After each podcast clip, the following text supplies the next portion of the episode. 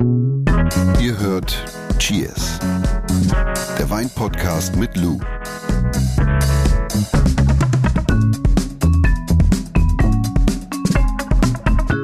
Hast du eigentlich einen Weinkeller? Nee. Ich hatte zu Hause bei mir, also bei uns in der Gastronomie, da hatten wir so einen alten Knollenkeller. Da haben wir den Wein gelagert, weil der ungefähr immer konstant die Temperatur gehalten hat. Im Sommer richtig schön kühl war und auch im Winter äh, nicht äh, irgendwie da gefroren hat oder so. Und das war so ein Knollenkeller, hat meine Oma mir erzählt, in der Straße, wo unser Restaurant, da war ja, war ja früher nur so ein paar Bauernhöfe und was weiß ich. Und die sind dann äh, bei äh, Bombenalarm, sind die immer alle bei uns in den Knollenkeller in den alten, in den alten Bauernhof runter. Ja. Und da lag dann unser Wein. Ich habe keinen, nein, ich habe keinen Weinkeller. Ich habe nur einen komischen Keller in Berlin. Und natürlich einen Weinklimaschrank. Hihi. Das stimmt. Das hast du schon mal, damit hast du schon mal geprahlt. Ja. Ja. Und du?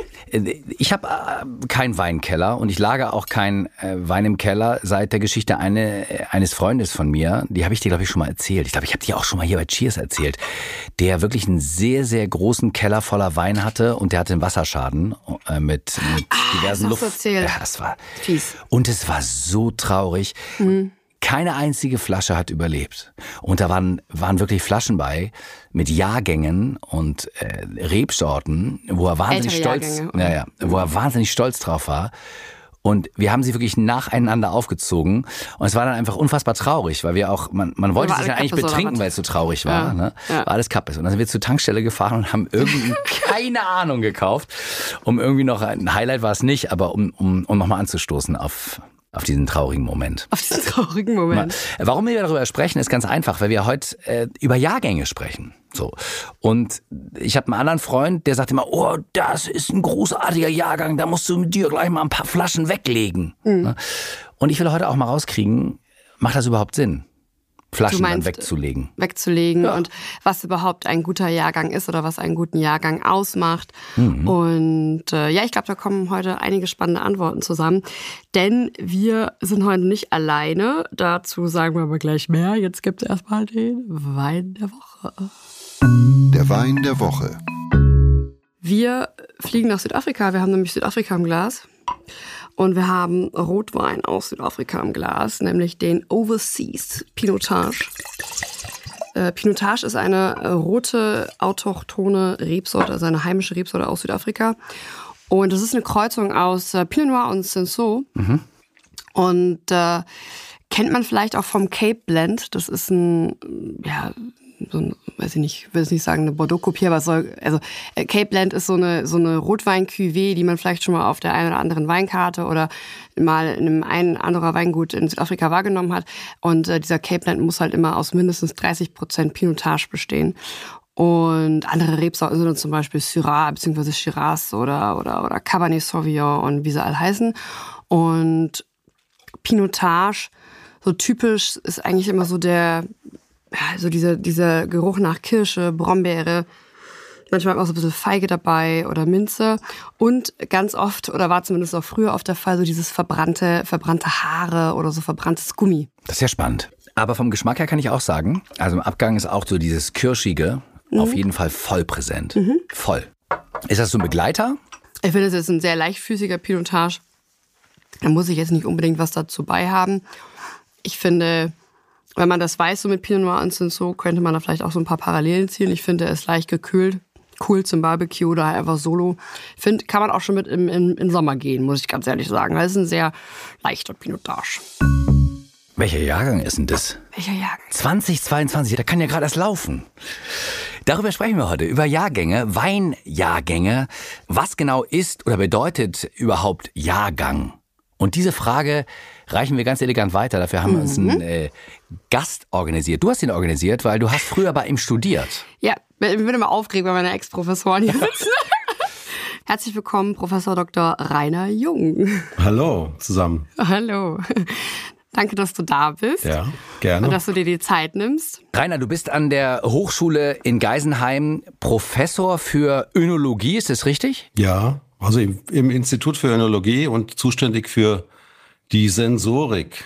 Die ja ein Grundstein ist, für, um über Jahrgänge zu sprechen. Unter anderem, ja. Es geht bei der Sensorik darum, dass man seine menschlichen Sinne, insbesondere natürlich zunächst einmal die Augen, also den Gesichtssinn, den Sehsinn, den Geruchssinn und den Geschmackssinn einsetzt, um Proben zu bewerten, miteinander zu vergleichen, zu beschreiben. Das muss man lernen. Das ist nicht so ganz einfach am Anfang. Ich habe immer gesagt, da war so der, der erstmal wie so die Führerscheinprüfung, also so ein bisschen Führerschein, erstmal ja. die, die Theorie und die Praxis und dann fahren lernt man erst später, aber es war wie so Führerschein erstmal machen, damit man das erstmal alles äh, in den Griff bekommt da. Rainer, lass uns mit den Basics anfangen. Was genau ist oder bedeutet der Jahrgang eigentlich überhaupt? Der Jahrgang hat insofern einen Einfluss, dass die Jahrgänge sich darin unterscheiden, dass wir natürlich unterschiedliche Witterungsverläufe haben. Mhm. Und äh, die Reben stehen ja auf Böden, die mehr oder weniger beispielsweise Wasserhaltefähigkeit haben. Und wenn wir jetzt einen Jahrgang haben, in dem es viel Niederschlag gab und wir haben Böden, die viel äh, Wasser speichern können, dann könnten, könnte das zu viel für die Reben sein. Äh, wenn wir aber einen trockenen Jahrgang haben und haben wenig Niederschlag, dann könnte genau dieser Boden, der gut Wasser speichern kann, äh, die Reben eben retten. Ziel ist es ja dann immer am Ende, gesunde Trauben zu ernten, mhm. aus denen man einen schönen Wein herstellen kann, die Rebsortenaromen schön ausgeprägt sind, die Süße und die Säure gut ausbalanciert ist. Und äh, in manchen Witterungsverläufen gelingt uns das eben sehr schwer. Insofern spielt dann der Jahrgang beziehungsweise der jahreszeitliche Verlauf der Witterung eine große Rolle dann auf die Wein, hat einen großen Einfluss auf die Weinqualität am Ende.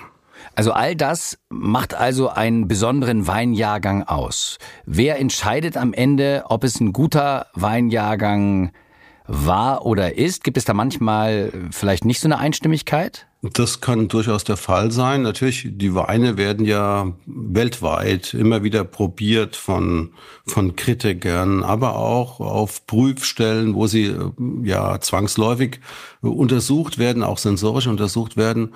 Und dann sieht man schon sehr schnell, äh, wenn man so ein paar Proben eines Jahrgangs probiert hat, einer bestimmten Rebsorte probiert hat, äh, wie gut ist der Jahrgang, wie gut kam mhm. diese Rebsorte beispielsweise auch mit dem Jahrgang zurecht. Das kann sich durchaus auch unterscheiden, dass man sagt, okay, ein Riesling, äh, der später reift, ja, äh, der ist, stellt sich in einem besonderen Jahrgang ganz anders dar als eine frühreifende Rebsorte wie in Müller-Thurgau. Äh, weil ganz am Ende kann sich das Wetter ja auch noch verändern. Das heißt, die Trauben können über den ganzen Sommer gesund gewesen sein. Wenn es mhm. am Ende kurz vor der Ernte vielleicht noch mal reinregnet oder, oder das Wetter schlecht wird, dann könnte es für bestimmte Rebsorten schlechter sein als für andere, die bis zu diesem Zeitpunkt schon geerntet wurden. Also das ist ganz unterschiedlich. Und natürlich auch regional unterschiedlich. Der Jahrgang, der in Bordeaux mhm. ein guter ist, der muss im Rheingau bei uns nicht unbedingt auch ein guter sein. Also du würdest auch schon sagen, dass man, wenn man sich mit dem Thema Weinjahrgänge auseinandersetzt, sollte man auch ein bisschen darauf achten, welche Weinkritiker in diesen Wein diesen Jahrgang denn bewertet haben. Also es gibt ja durchaus KritikerInnen, die bevorzugen eher, sage ich jetzt mal blöd gesprochen, Weine aus wärmeren Jahrgängen oder eher aus kühleren Jahrgängen, weil es ja schon die Stilistik beeinflusst, oder?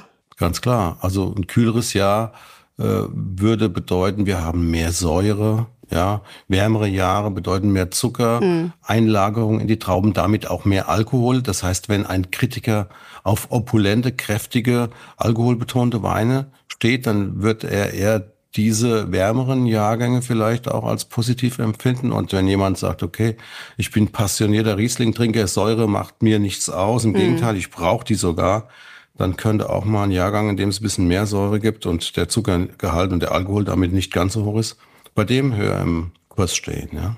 Also da dann auch äh, Tipp an unsere HörerInnen, auch sich vorab so ein bisschen informieren, in welchem Rahmen denn oder von wem der Weinjahrgang denn so hoch gelobt wird? Oder was hat der eigentlich, was bevorzugt der eigentlich eher von der, vom Geschmack, sag ich mal, von der Stilistik, also sich da einfach ein bisschen vorab informieren äh, und nicht immer gleich da immer mitjubeln, wenn da jemand sagt, ja, da war der Jahrhundertjahrgang und der ich, war so toll. Ich, ich wollte gerade so. sagen, also die, die Zeitung mit den vier Buchstaben zum Beispiel, dann steht ja manchmal so, das war ein grandioses Jahr, irgendwie unser Wein. Ja. Das ist wahrscheinlich eine Tendenz, ne? Würdest du sagen, Rainer, kann man sagen, Tendenz ist möglich, aber es bedeutet ja. auch nicht, dass durchgängig alle Rebsorten davon profitiert haben, oder? So ist es. Und äh, von einem Jahrhundertjahrgang zu sprechen, da ist es natürlich immer leicht. Ja, wenn man dann in den äh, Mitte des Jahrhunderts ist und schon von einem Jahrhundertjahrgang spricht und gar nicht weiß, was da noch so kommt.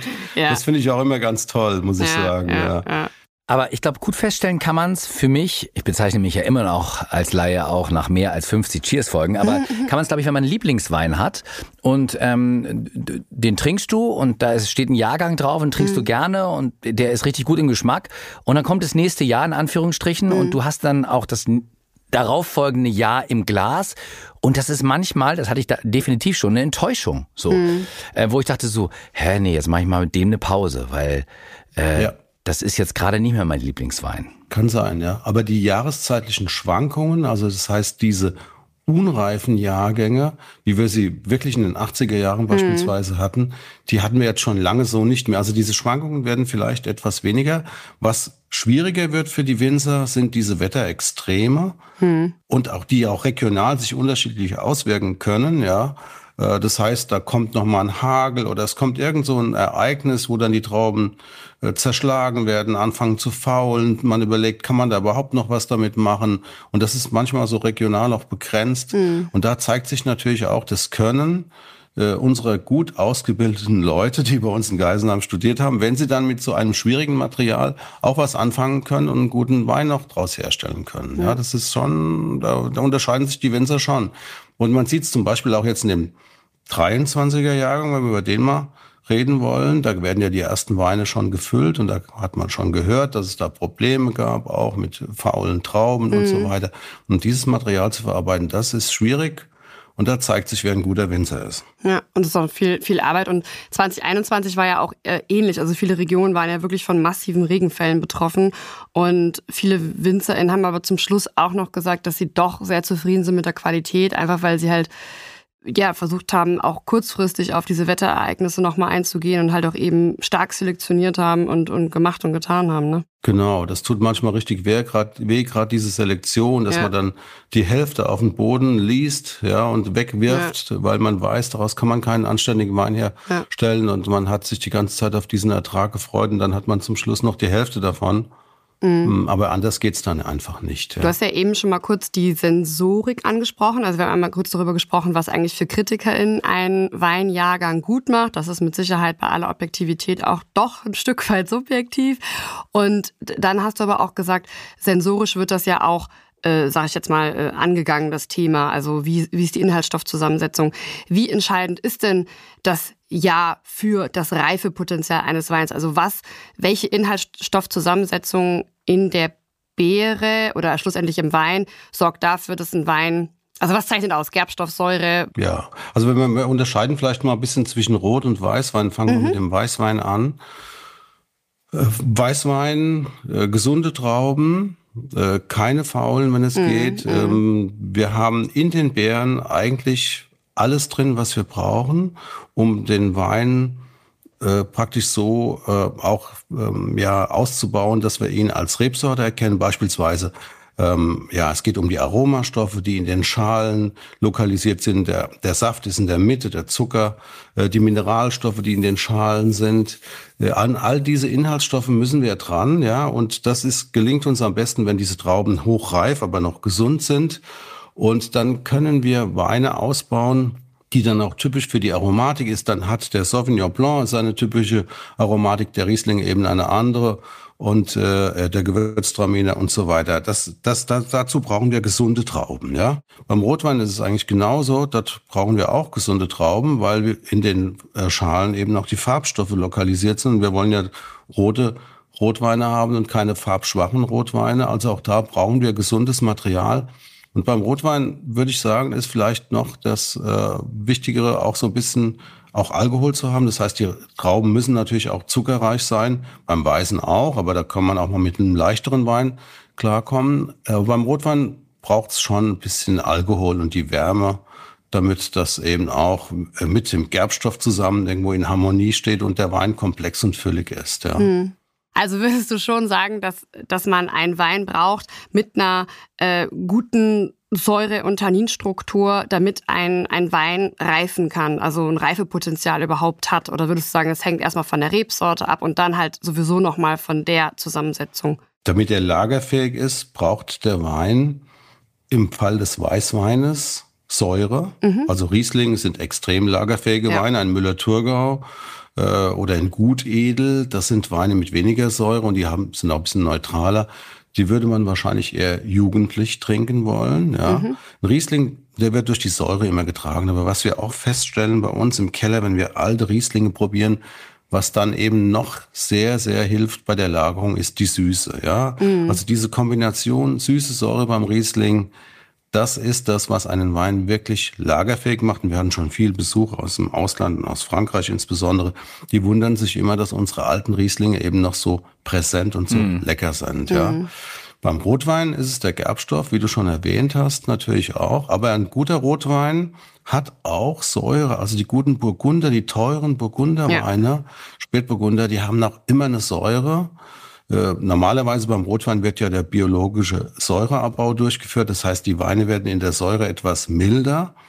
Hm, aber die Tragfähigkeit und die Langlebigkeit eines Weines ist immer so ein bisschen durch die Säure auch gegeben. Ach schade, Rainer. Ich habe gedacht, es gibt so eine Faustformel, nach der man sich richten kann. Aber dazu ist äh, dieses ganze Thema, glaube ich, viel zu komplex. Ne? Also man kann jetzt nicht sagen. Ja, das ist sehr komplex, ja. Wie recherchiert man denn ähm, quasi einen guten Jahrgang mit, mit zwei Hintergedanken? Zum einen, wenn ich im Restaurant sitze und ich sehe auf der Karte eine Flasche und sehe den Jahrgang, wie kann ich relativ schnell und wo kann ich das relativ schnell abgleichen, ob das ein guter Jahrgang ist?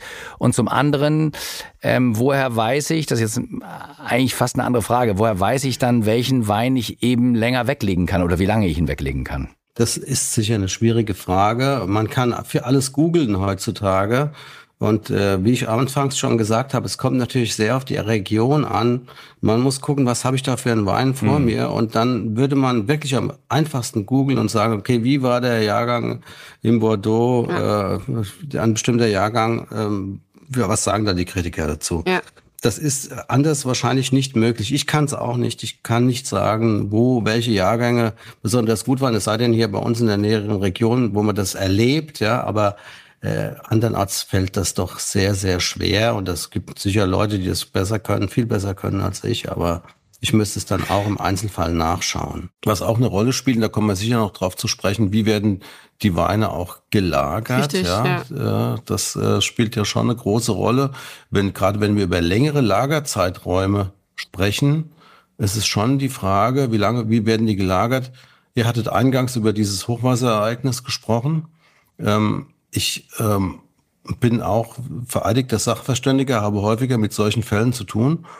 Und die Frage ist natürlich immer, ob so ein ganz kurzfristiges Ereignis, sei es eine kurzfristige Wärmeerhöhung in einem Lager oder so ein Hochwasser oder im Wasser irgendwie, hat das einen genauso großen Einfluss wie eine jahrelange Lagerung, von der wir gar nicht wissen, mhm. wie sie genau stattgefunden hat im Zweifelsfall. Ich wollte auch noch mal ganz kurz noch einen Tipp von meiner Seite geben, um zu einschätzen zu können, ob es sich überhaupt um einen guten Jahrgang handelt oder halt eben nicht, weil das ist ja immer die Frage, ja, welchen Jahrgang soll ich denn jetzt kaufen? Wie du auch gerade eben schon richtig angesprochen hattest, ja, wenn ich im Restaurant sitze, was mir immer sehr viel bringt, weil natürlich kann ich Jahrgangstabellen immer rauf und runter lesen und so, aber es ist auch wichtig irgendwie sich mal aktiv, wenn man da die Muße zu hat, zu informieren. Und wenn man in den Weinanbauregionen ist, dann auch das Gespräch mit den jeweiligen WinzerInnen suchen während der Weinverkostung und fragen, hey, ich mag gerne die und die Stilistik bei Wein, also sage ich jetzt mal jetzt richtig salopp ausgedrückt, ich mag eher fettere, opulentere Weine oder ich mag halt eher so frische Weine mit Trinkfluss,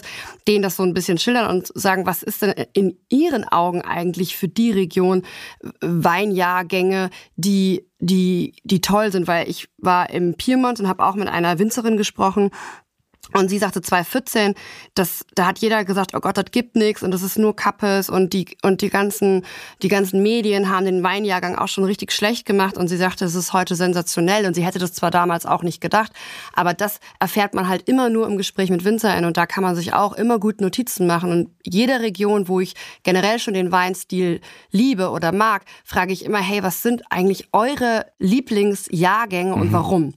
Und da lernt man auch immer sehr viel. Und die notiere ich mir immer und speichere mir sie ab. Gut, das ist sicher eine Möglichkeit und das ist auch richtig so. Aber im Restaurant jetzt. Äh, nee, im Restaurant die, nicht. Da müsste man einfach den Sommelier genau, fragen. Das oder ist, so. das ist der Job des Sommeliers. Man, sobald, sobald man ausdrücken kann, da Ja. kommt die Sensorik wieder ins Spiel, was man mag. Mag und was ja, nicht. Und was, genau, und was vor allem nicht. Äh, Dann kann der, weil er die Weine probiert hat, äh, dann kann der sagen, okay, der könnte jetzt für Sie passen oder der könnte passen, ja. Also äh, so, das so müssten wir es vielleicht angehen, dass man sagt, ich mag das oder ich mag jenes und Genau. dann ist der Sommelier gefragt. Richtig. Dann lass uns doch jetzt mal das Wichtigste in Sachen Jahrgang zusammenfassen. Ob ein Jahrgang gut ist oder nicht, hängt maßgeblich von dem Witterungsverlauf und der Herkunft ab. Ja, Denn der Witterungsverlauf ist schließlich ja, jedes Jahr in jeder Region anders. richtig. Das macht es wiederum wieder ein bisschen komplexer.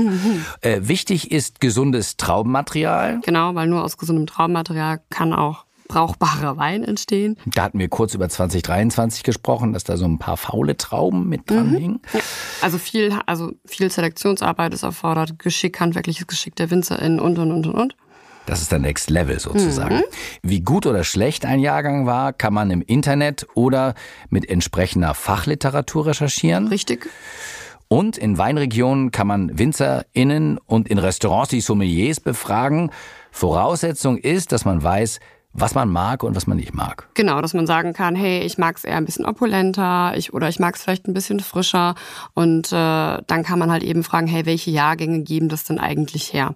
Und dann wird man entsprechend eigentlich auch beraten. Und was wir noch besprochen haben, nach der Meinung von KritikerInnen, zu kaufen macht eigentlich nur Sinn, wenn man weiß, nach welchen Kriterien sie einen Jahrgang mit gut oder schlecht dann bewertet haben. Genau, weil es halt eben KritikerInnen gibt, die eher opulente Weine mögen, beziehungsweise Jahrgänge mögen, die sehr opulente und breitschultrige, in vielen Fällen schon marmeladige Weine auf die Flasche gezogen haben. Und es gibt halt eben andere KritikerInnen, die halt eher wirklich auf diese Frische stehen und auf den Trinkfluss und danach die Weinjahrgänge bewerten. Bevor wir Tschüss sagen, ähm, habe ich eine passende Hörerfrage von Hans aus Bielefeld. Äh, an euch beide eigentlich. Die Frage der Woche.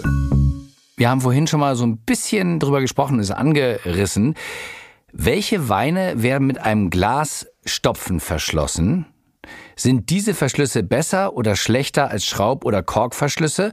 Und gibt es Hinweise dazu, was die Lagerfähigkeit angeht? Und er hat noch geschrieben, mir hat mal jemand gesagt, dass man Weine mit einem Glas- oder Schraubverschluss nicht lagern kann. Kann man das kompakt beantworten, ihr beiden? Ja, kann man. Seit äh, 2000 gibt's diesen Glasverschluss. Die Idee war eigentlich ein Schliff, wie bei so einem Laborglas. Ja, Das wäre aber viel zu teuer gewesen. Das heißt, man hat dann einen Glasstopfen gemacht, in dem ist oben ein Kunststoff, ein O-Ring drin, der die eigentliche Abdichtung herstellt. Äh, Kurz gesagt, das ganze System funktioniert.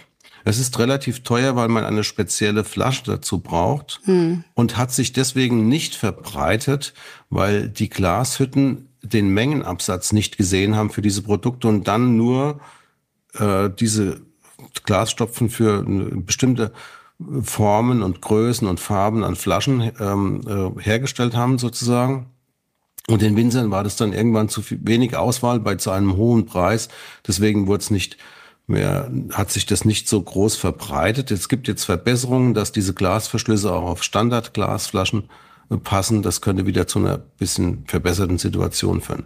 Man kann in diesen, unter diesen Glasverschlüssen auch Wein lagern, ähnlich lange wie unter Schraubverschlüssen oder unter Naturkorken auch, weil das Dichtsystem eben auch über einen Kunststoffring äh, erfolgt. Also da gibt es da keine großen Unterschiede, was die Lagerfähigkeit angeht. Also kann man sagen, alle Verschlussarten haben ihre Daseinsberechtigung und am Ende des Tages ist es mit Sicherheit auch eine Stilkostenfrage der jeweiligen Weingüter bzw. WinzerInnen. Rainer, vielen Dank, dass du zu Gast warst bei Cheers. Gerne. und uns so einen Einblick in die Jahrgänge äh, gegeben hast, in Anführungsstrichen. Vergiss nicht in, in deinem Seminar dann unseren Podcast auch mal an die erwähnen? Wand. Ja, genau. Ja, ich Gut, meine, du warst das ja wär- zu Gast, oder? Das werde ich tun, natürlich. Klar, klar. Na, Danke, Also vielen Dank auch für die Gelegenheit, bei euch reden zu können. Ja, Alles Dankeschön, euch. liebe Vielen Grüße Dank. nach Geisenheim. Danke, ciao. Ciao. Oh, ich liebe das ja immer, wenn wir Gäste haben. Das macht so viel Spaß.